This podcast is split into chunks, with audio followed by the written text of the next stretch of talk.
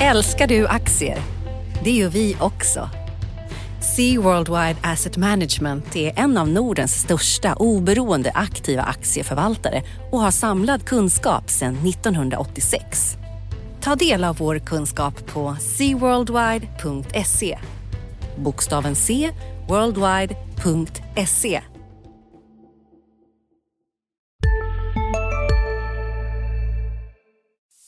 Som prenumerant på Dagens Industri får du tillgång till börsanalyser i världsklass.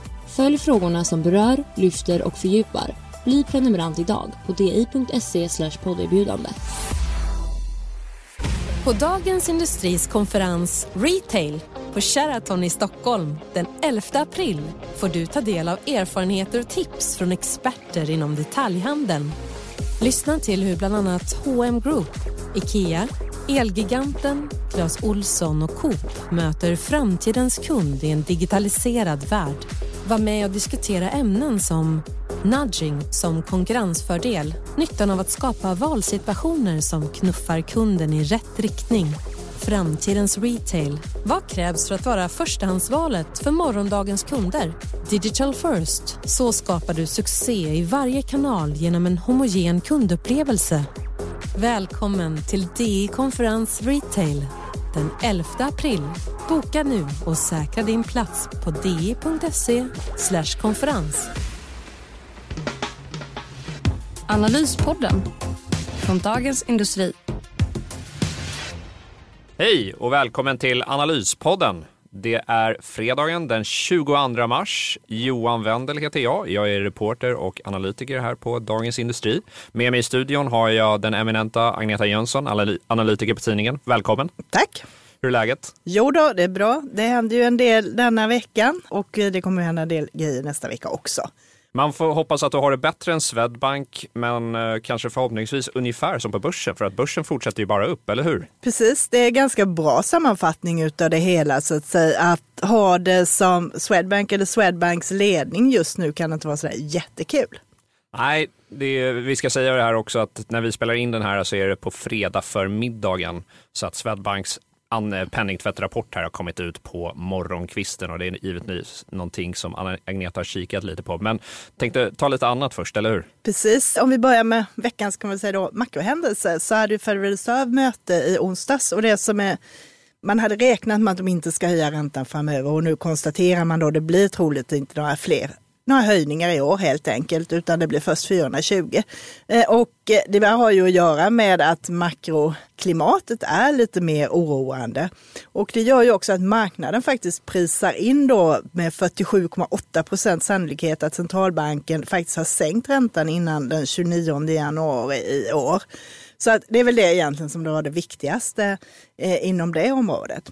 Ja, och vi intervjuade ju Martin Guris, aktiestrateg på Kepler Chevreux här. Han sa ju vi syns på all time high och den här ångesten från hösten och vintern är som bortblåst. Nu är det goda nyheter som gäller. Precis. Men det kan man inte säga om Swedbank, eller hur? Du har ju kikat närmare på dem här under morgonkvisten. Precis. Eh, det som är där eh, är ju att eh, om vi drar bara lite snabbt så gick de ju ner 22 procent under de här hemska dagarna i februari efter Uppdrag granskningsprogram. Och efter det så har man tillsatt då en extern granskningsrapport utav en brittisk konsultfirma som är just experter på det här med eh, penningtvätt och misstänkta transaktioner och sånt där. Och de har granskat de här transaktionerna och de här underlagen som SVT hade. Det handlar om eh, 50 kunder som SVT då säger totalt eh, hade gjort affärer då och omsatt 40 eh, miljarder. Och den här rapporten kom då idag. Jag hade, måste säga att jag hade inga stora förväntningar på det här och de infriades. Eh, det var inte mycket nytt som konstaterades. Slutsatsen från den här granskningen är att en enig styrelse och ägare har fortsatt förtroende för Birgitte Bonnesen. Eh, man klargör lite genom att tala om vilken omfattning man har på sina affärer. Bland annat talar man om att man gör ungefär 3 miljoner transaktioner per dag i Baltikum. Och man talar också om då från Swedbanks sida hur mycket misstänkta transaktioner man har rapporterat då åren 2017 och 2018. Det är 1480 2017 och drygt 2000 2018. Och man har också avslutat kundrelationer, nästan 700 2017 och 200 2018. Men den här rapporten som Den stora granskningen handlade ju om vad som hände under åren 2007 till 2015, så vi vet ju inte riktigt vad som hände där egentligen. Och som analytiker som då försöker gissa eventuellt kommande böter, om det nu blir några sådana, eller och även då om amerikanska myndigheter kommer titta på det här så vill man veta lite kvantiteten. För det vet man ju efter lärdomarna från Danske Bank att är det mycket dollar inblandade så är det stor risk att amerikanska myndigheter tittar på det.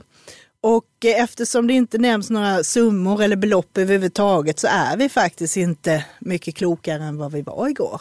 Så man kan inte säga att de har verkligen gått till botten med det här, eller de har i alla fall inte gått ut offentligt med vad de har gått till botten med. Nej, sen har vår, ju, vår kollega Martin Rex eh, skrivit tidigare här om att det har gjort, eh, det finns en intern rapport som har läckt ut som visar på att det skulle vara kanske dubbelt så stora eh, omfattning, 80 miljarder istället för som SVT hade 40. Och det är också, finns en extern rapport som tydligen banken har fått om det här som man inte heller har redovisat. Och sen konstaterade vår kollega igår att chefen just för penningtvätt i Swedbank har slutat under den här perioden och det säger banken då att man inte kan kommentera anställda och sådär. Men alltihopa det här tycker jag är mycket, handlar mycket om att kommunikationen har varit, dels har Swedbank varit tvåa på bollen hela tiden. Det är andra som lyfter fram grejer som man får kommentera. Och att man också är för, vad ska man säga, håller för mycket på det här med sekretess och vad man inte kan göra. Om någon har slutat och får gått ett nytt jobb, ja men säg det då, det är väl inget konstigt med det så att säga. Genom att inte svara så då får man ju ännu mer frågor egentligen. Ja, det, det där med sekretess ibland är ju lite eh, skitsnack ibland om man ska vara ärlig. Ja, man kan ju eh. inte säga namn på kunder och sådär men däremot så kan man ju säga betydligt mer än man faktiskt gör nu, tycker jag i alla fall. Ja, och med tanke på hur Swedbank har agerat så är ju förtroendet för dem, förbrukat kanske jag inte ska använda, men de har en hö- tung bevisbörda på sig. Precis. Och det blir inte bättre när man släpper sådana här rapporter som inte är så bra. Och jag tror om man hade varit mer öppna redan i höstas och pratat mer om omfattning, vad man gör, hur man arbetar så hade mycket av det här inte behövt hända egentligen. Man kan jämföra med Nordeas hantering. Precis, där har ju också varit sådana saker vilket inte har fått en så stor påverkan på kursen. Och alla vet det som Birgit Mortensen säger att det är mycket att det är svårt att hitta de här grejerna. De jobbar väldigt hårt, det gör alla bankerna. Och i Baltikum har det då varit eh, det är ju en efterspel av det här när Sovjetunionen föll och alltihopa detta. Så att det är ju inga nyheter, men det vi vill veta är ju just liksom, vad har Swedbank gjort det man måste göra? Vad är det för belopp det handlar om? Eh, hur är risken att det finns någonting? Och framförallt, har de gjort några fel? Eh, Birgitte Bonnesen sa det i morse här i intervju i P1 att eh, bara för det finns transaktioner så betyder det inte att banken har gjort fel. Men vi vill ju veta, har banken gjort fel? Exakt. Men kontentan av det här, vi kan inte prata om det hela dagen, är att det blir ingen större kursreaktion. Aktien går ner en procent nu här, eh, drygt en timme in på dagens handel. Och Eh, den har gått upp sen botten. Den bottnade någonstans där runt 161 kronor och nu ligger den på 177. Så att ABG kom ut med en analys igår där man pratar lite om att uppsidan är större än nedsidan. Just nu i alla fall. Så att jag tror sista ordet är inte sagt i det här men eh, det kommer att fortsätta här och sen har vi ju stämma på torsdag också i Swedbank och eftersom nu storägare och styrelse och sådant har varit positiva här så får vi se om det är andra som kommer väcka fråga om det här att begära, man kan begära en särskild granskning om 10 aktieägarna vill det. Man kan också rösta mot ansvarsfrihet. Men har man då majoriteten med sig för så lär det ju bli det i alla fall. Ja, det blir spännande att se vad, Norde, eller vad, vad Swedbank-stämman, vad, vad som kommer ut ur den nästa vecka. Men nu försade du det lite, för du har ju faktiskt lite att berätta om Nordea också. ja, men det stämmer här. Jag eh, skrev i veckan här eh, om att eh, Nordea har ringt runt lite till analytiker här eh, nyligen och det har då tolkats som att de har snackat ner lite förväntningarna på Q1 som kommer här om drygt en månad. Nordea själva säger ju att de har absolut pratat med analytiker, men de har pratat om helårsprognoserna och återupprepat och betonat sådana grejer som de tagit upp tidigare. Enligt då det jag fick höra så är det bland annat aktie och räntehandeln för Nordea som går lite trögt och det var någonting de pratade om i förra kvartalet att, och då hade de ju den här börsbäsen som vi hade där i slutet av fjolåret som påverkade dem. Det här fortsätter att ställa till lite problem för dem om, eh, enligt mina uppgifter då, har det tolkats som. Precis, och det är ju, om man tittar på banker så har du liksom tre huvudintäkter. Det är ju det här med räntenetto, det är provisionsnetto och så har du den här posten då med eh, finansiella intäkter till verkligt värde som det heter formellt kallas lite olika. Och i det där är det här tradingnettot då vad man tjänar på handel och sånt. Och det är räntor, det är valutor och det är aktier. Och den posten är ju svårast för utomstående liksom att bedöma. Normalt sett gissar man typ går börsen upp så borde man ju ha mer intäkter då. Ja. Eh, men det beror ju på vad kunderna gör också. Exakt och eh, eh, Nordea sa ju faktiskt det på rapportkonferensen i förra tillfället att det här liksom, tillgångsprisernas rörelse var det största de har sett sedan 2008. Så det ställer ju till dem också då med det här med verkligt värde när det blir sådana här Precis. värdeförändringar. Men eh, rent generellt så det här med analytikermassage är lite knepigt tycker jag. Jag vet inte riktigt vad man ska säga om det. Det är ju en gråzon faktiskt. Eh, det blir ju ett informationsövertag för vissa. Precis, det blir det. Och sen liksom syftet med det där är ju lite att bolagen ska framstå som bra därför att de inte ska avvika för mycket mot konsensus. Det är ju det här som beskriver när rapporterna kommer att det var bättre eller sämre än förväntat. Och är det då analytiker som sticker ut väldigt mycket så efter ett sådant samtal så är det ju inte orimligt att de justerar sina prognoser. Nej, exakt. Och det blir lite så här, det blir lite märkligt när jag intervjuade eh, Nordeas eh, IR-chef Rodney Alven och eh, han sa att för Nordea och de andra bankerna och många andra storbolag kör ju en eh, konferens när kvartalet slutar vid utgången där, där man bjuder in eh, analytiker och eh, då sa Nordeas Rodney Alvén till mig att ja, men alla är inbjudna till det här samtalet och är välkomna att delta om man vill. Men problemet är att bara den här inbjudan till det här konferenssamtalet, det skickas bara ut till analytikerna som följer bolaget. Den läggs inte ut på bolagets IR-sida. Det kommer inget pressmeddelande eller någonting om det. Så att det är svårt att veta om den med andra ord om man inte är en sell analytiker Och det är ju inte riktigt supertransparent om man ska vara ärlig. Det är ju inte riktigt så. Eh, och det är ju som att vara välkommen på en fest som man inte vet att den äger rum. Liksom. Det är lite svårt. Lite till om banksektorn. Nu börjar det faktiskt föras mer och mer diskussioner om att Deutsche Bank och Commerzbank kommer att gå ihop. Det har vi pratat om, har det förekommit sedan i högstas. Det är ju två stora problembanker som nu eh, kanske går samman till ett. Och eh, det är ingen fantastisk affär för bägge två har det jobbigt. Men eh, det som kan komma i det här är att det också blir lite spekulationer med om strukturaffärer och sådana här saker. Nu har bankerna väldigt länge jobbat med och anpassat till nya regelverk och sådana här saker, bland annat det här med penningtvätten och andra områden inom det här med compliance och sådant. Men nu kanske det börjar lossna. Man har tid att faktiskt börja titta på affärer igen. Så att inga jätteaffärer, men kanske lite mer strukturaffärer framöver. Ja, vi får se här om Commerzbank och eh, Deutsche blir två stora problem som slås ihop till ett gigantiskt problem. Vi får se. Men du har ju skrivit om eh, Millicom också. Ja, man får ju ha lite omväxling mot bankerna här. och eh, det är faktiskt ett spännande bolag. Till skillnad från Telia som har kapitalmarknadsdag i nästa vecka då så är ju Millicom nästan helt inriktat på Latinamerika nu. De jobbar tidigare i tillväxtmarknad, då hade man både Afrika och Latinamerika.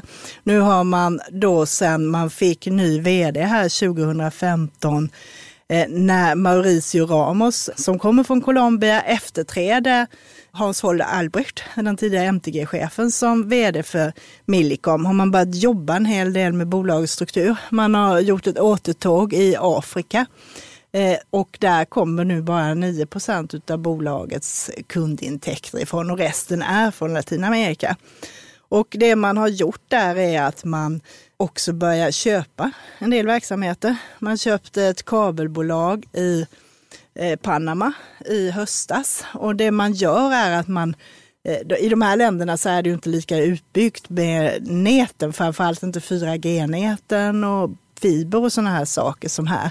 Vilket gör att man har en tillväxt både när man genom att bygga ut nät så det kommer in fler kunder som kan använda det här. Och det gör också att när de får möjligheter till det så ökar de användandet utav mobildata, men också börja köra kabel-tv och sådana här grejer där Millicom också har verksamhet. Så det du har där... Vi är specialister på det vi gör, precis som du. Därför försäkrar vi på Swedea bara småföretag, som ditt. För oss är små företag alltid större än stora och vår företagsförsäkring anpassar sig helt efter firmans förutsättningar. Gå in på swedea.se företag och jämför själv. Sista dagarna nu på vårens stora season sale. Passa på att göra sommarfint hemma, både inne och ute och fynda till fantastiska priser. Måndagen den 6 maj avslutar vi med Kvällsöppet i 21. Välkommen till Mio. Här nu är att man ser en ökning av antalet kunder och befintliga kunder använder mer data, vilket också ökar eh, intäkterna. Så att man ser eh, efterhand här så skruvas vinsten upp ganska bra. Det man också har gjort eh, var att det var ett bud på bolaget, i alla fall ett indikativt bud efter årsskiftet eh, från ett bolag som heter Liberty Latin America som då indikativt ville betala 710 kronor per aktie i eh, Millicom, vilket då värderar bolaget till 72 miljarder jämfört med marknadsvärdet idag på 59. Eh, det sa Millicom nej till för att dels ville man bara betala en del i kontanter och en del då i egna aktier. Eh, och dels så är det här Lilac som det kallas ganska högt skuldsatt. Så istället så gjorde faktiskt Millicom så att man köpte mobilverksamhet i Panama, Costa Rica och Nicaragua av Telefonica för 15 miljarder. Och det gör att man nu har både fiber och mobilt på alla sina marknader. Vilket är en bra grej. Så kontentan av det här är egentligen att det fortsätter växa. Som mobiloperatör har man ju väldigt starkt eh, kassaflöde. Eh, vilket gör, eh, nu räknar man att det kommer att öka mellan 5 och 9 procent i år, på längre sikt kanske 10 procent per år. Och det växer eh, ungefär runt 5 procent både på kundintäkter och rörelseresultat, lite mer på rörelseresultatet framöver. Så nu går du över lite från det här från tunga investeringsperioder till skörde tid, vilket också gör att värderingen kommer ner från P-tal 100 till typ 25 i år och 17 nästa år. Och det som är bra är ju också att eh, man har noterats på New York-börsen vid årsskiftet, vilket gör att eh, många amerikanska investerare börjar titta på det här redan nu. Är hälften utav de tio största ägarna är amerikaner. Men allra störst är fortfarande Kinnevik. De äger 37 procent av Millicom. Och det är ju också en jättestor del av Millicoms portfölj. Hela Millicoms substansvärde var vid årsskiftet 73 miljarder. Och sen har du ju då, det är Tele2 och det är Millicom och det är Zalando som svarar för 80 procent utav Kinnevik nu. Så med tanke på att Kinnevik mer fokuserar på Norden, om man tittar mer eh, på det här med digital utveckling och sådant, så vore det ju en kanonaffär om man kanske kan komma ur Millicom på ett bra sätt här framöver. Och eh, det finns väl utsikter kanske att få lite mer betalt när man ser faktiskt att intäkterna börjar trilla in. Och det vore ju, tycker jag, en bra grej. Man kan ju sälja det, men man kan ju också eh, ta in till exempel riskkapitalister eh, och sälja en del utav sitt ägande, gå ner från 37 kanske till 25 procent eller någonting sådant. Men frigör Kinnevik kapital där nu så hamnar man ju lite som Investor var här innan finanskrisen. Att får du in en massa cash när vi kanske går in lite i sämre tider och lite sämre konjunktur så har ju de guldläge att investera, tycker jag i alla fall. Ja, det blir spännande att se vad det blir av Millicom. Som du säger, det var ju budrykten där ett tag. Och så apropå teleoperatörer, så nästa vecka så fortsätter ju den här bonansen då Telia har kapitalmarknadsdag eh, här i Stockholm. Och eh, den blir som sagt mycket spännande att följa också. Men om vi ska gå till betydligt mindre bolag så har vi ju forskningsbolaget BioArctic här på Stockholmsbörsen som det är ett eh, otroligt drama i. På torsdagen så följer kursen skarpt med drygt 20 procent här eh, efter att att eh, Biogen och Eisai har avslutat fas 3-projekt med sin lovande Alzheimer-medicin. Och eh, det fick eh, Bioarctics kurs att dyka skarpt här eftersom de också forskar kring en Alzheimers kandidat här. Aktien handelsstoppades. Nu har den öppnat igen på fredagen och den fortsätter faktiskt ner med drygt 13 procent. Först var den upp en del faktiskt. Så det är otroligt svängigt i den här. Men nu har den alltså nästan halverats på två handelsdagar och det visar ju risken i sådana här forskningsbolag att när de går hem, då är de fantastiska att äga, men de kan vara fruktansvärda att äga när det går fel i eh, den kliniska forskningen, vilket det tyvärr ofta gör, ska sägas också. Men det men, ligger väl lite i sakens natur också? Absolut, absolut. Och det ska sägas också att BioArctic har varit ute och tonat ner det här. De har skickat ut pressmeddelanden faktiskt eh, nu under natten mot fredagen här och eh, vår kollega Jonte Axelsson intervjuade faktiskt grundaren och storägaren i BioArctic som sa att nej, jag är inte orolig alls. Det här är bra för oss. Nu får vi mindre konkurrenter. Vi har inte alls de problem som Biogen har i sin studie. Så att eh, han var håsig, men eh, vi får se var de tar vägen här framöver tänkte jag vi skulle snacka lite om Skanska. Ja, eh, de hade också kapitalmarknadsidag igår. Vad hände där? Ja, men det är ju lite kapitalmarknadsdagssäsong. Jo, men de meddelade ju då att de kommer inte nå sitt byggmarginalmål under 2019 eller 2020 på 3,5 procent. Och där har det ju bland annat varit USA och lite i Östeuropa som strular för dem, där de har sån här död omsättning, det vill säga projekt där de inte gör någon vinst. Skanska har ju faktiskt inlett det här året rätt bra på börsen och är en, en av de bättre storbolagsaktierna sedan årsskiftet. De gick ner ganska kraftigt under fjolåret där. Jag pratade med kollegan faktiskt Magnus Dagel som påpekar att sådana här aktier kan vara bra att äga en, eh, när konjunkturen kanske är på väg att vända neråt. Men det är ju det bygger ju mycket på att de får ordning på USA nu här, var den här aktien ska ta vägen. Vår andra kollega Anders Hägerstrand här intervjuade ju Carnegie-förvaltaren Simon Blecker, Carnegie Fonder-förvaltaren ska sägas, Simon Blecker i måndagstidningen var den.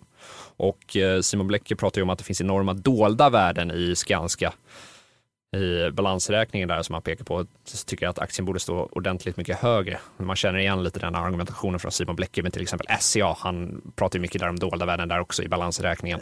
Precis, och eh, där fick han ju rätt så småningom när den här uppdelningen kommer. Sådana här saker tar ju ofta längre tid att synliggöra. Och däremot problemen i USA nu som har varit en följetong här under väldigt många kvartalsrapporter, det är ju sådant som syns omedelbart om man säger så. Exakt. Men eh, om vi ska vända ögat lite mot detaljhandeln. Precis. MQ kollapsade ju förra veckan på börsen och ska göra en emission. Vi har Kappahl som rapporterar den här veckan. Vad säger du om läget där? Precis, ja, men det, är, det är ju tufft utan tvekan. Eh, framförallt eh, MQ måste jag säga.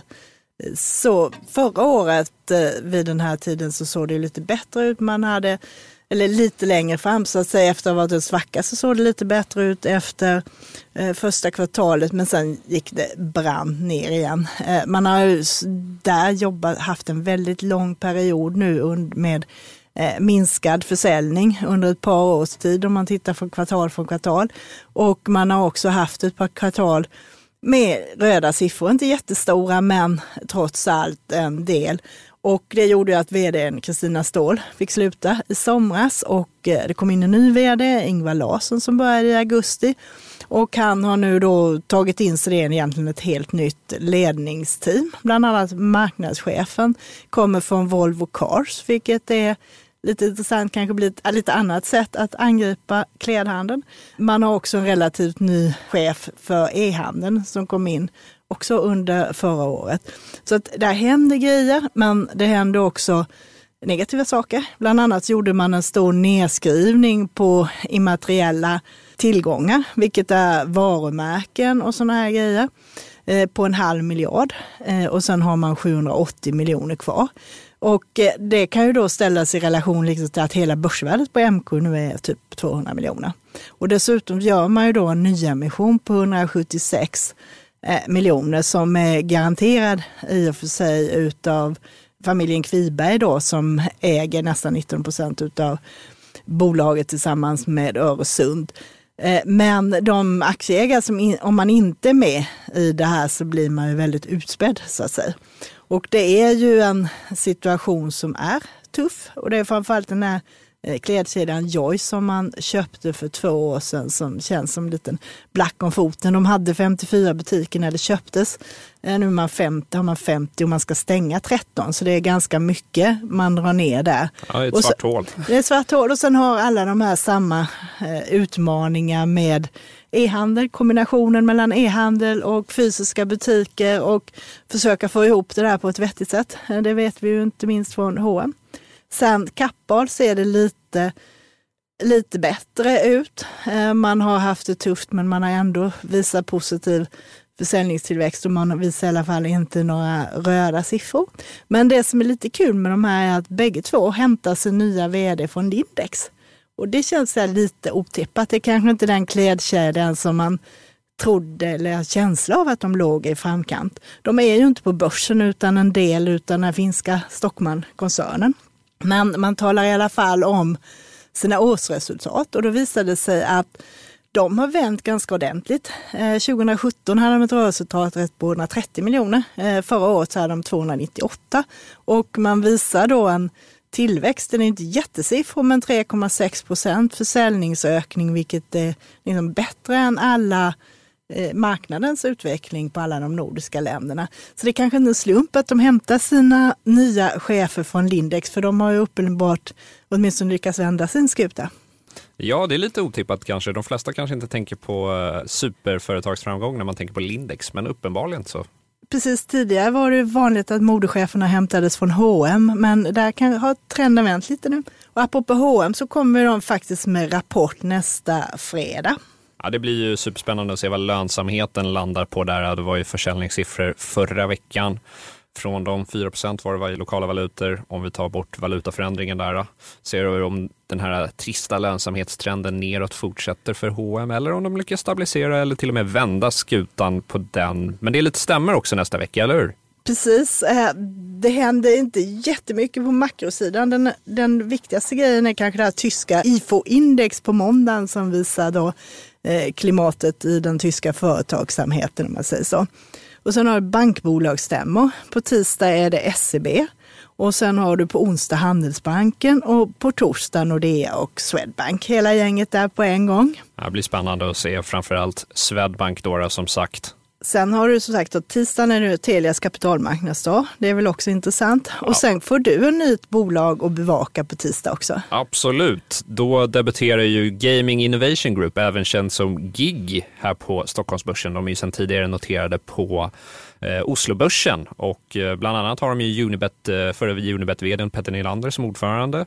Så att det blir spännande att följa dem. Det är faktiskt inte ett helt litet bolag. Tyvärr så har jag inte skrivit någonting på dem än. Det borde man kanske göra innan de debuterar. Får jobba lite i helgen. Det har ingen dött av.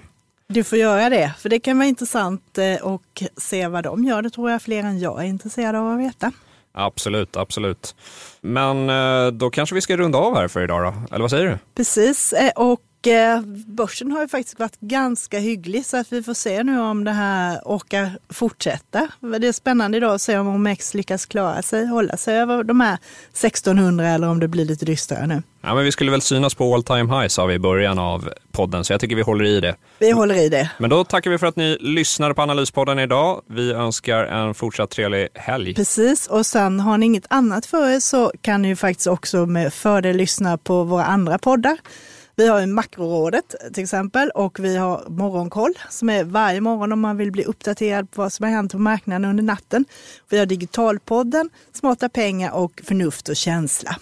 Plus att det här tv-programmet Ekonomistudion faktiskt numera också finns som podd om man vill fördjupa sig lite.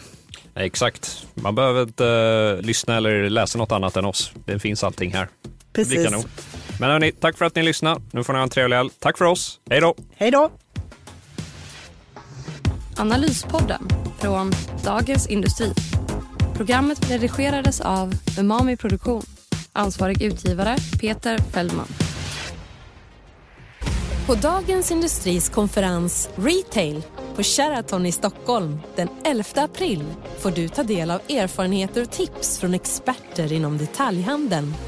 Lyssna till hur bland annat H&M Group, IKEA, Elgiganten, Clas Olsson och Coop möter framtidens kund i en digitaliserad värld. Var med och diskutera ämnen som nudging som konkurrensfördel, nyttan av att skapa valsituationer som knuffar kunden i rätt riktning. Framtidens retail. Vad krävs för att vara förstahandsvalet för morgondagens kunder? Digital first. Så skapar du succé i varje kanal genom en homogen kundupplevelse. Välkommen till DI Konferens Retail den 11 april. Boka nu och säkra din plats på di.se konferens. Som prenumerant på Dagens Industri får du tillgång till börsanalyser i världsklass. Följ frågorna som berör, lyfter och fördjupar. Bli prenumerant idag på di.se podderbjudande.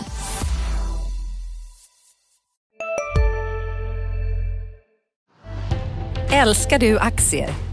Det gör vi också. Sea Worldwide Asset Management är en av Nordens största oberoende aktiva aktieförvaltare och har samlad kunskap sedan 1986. Ta del av vår kunskap på seaworldwide.se. Bokstaven C, worldwide.se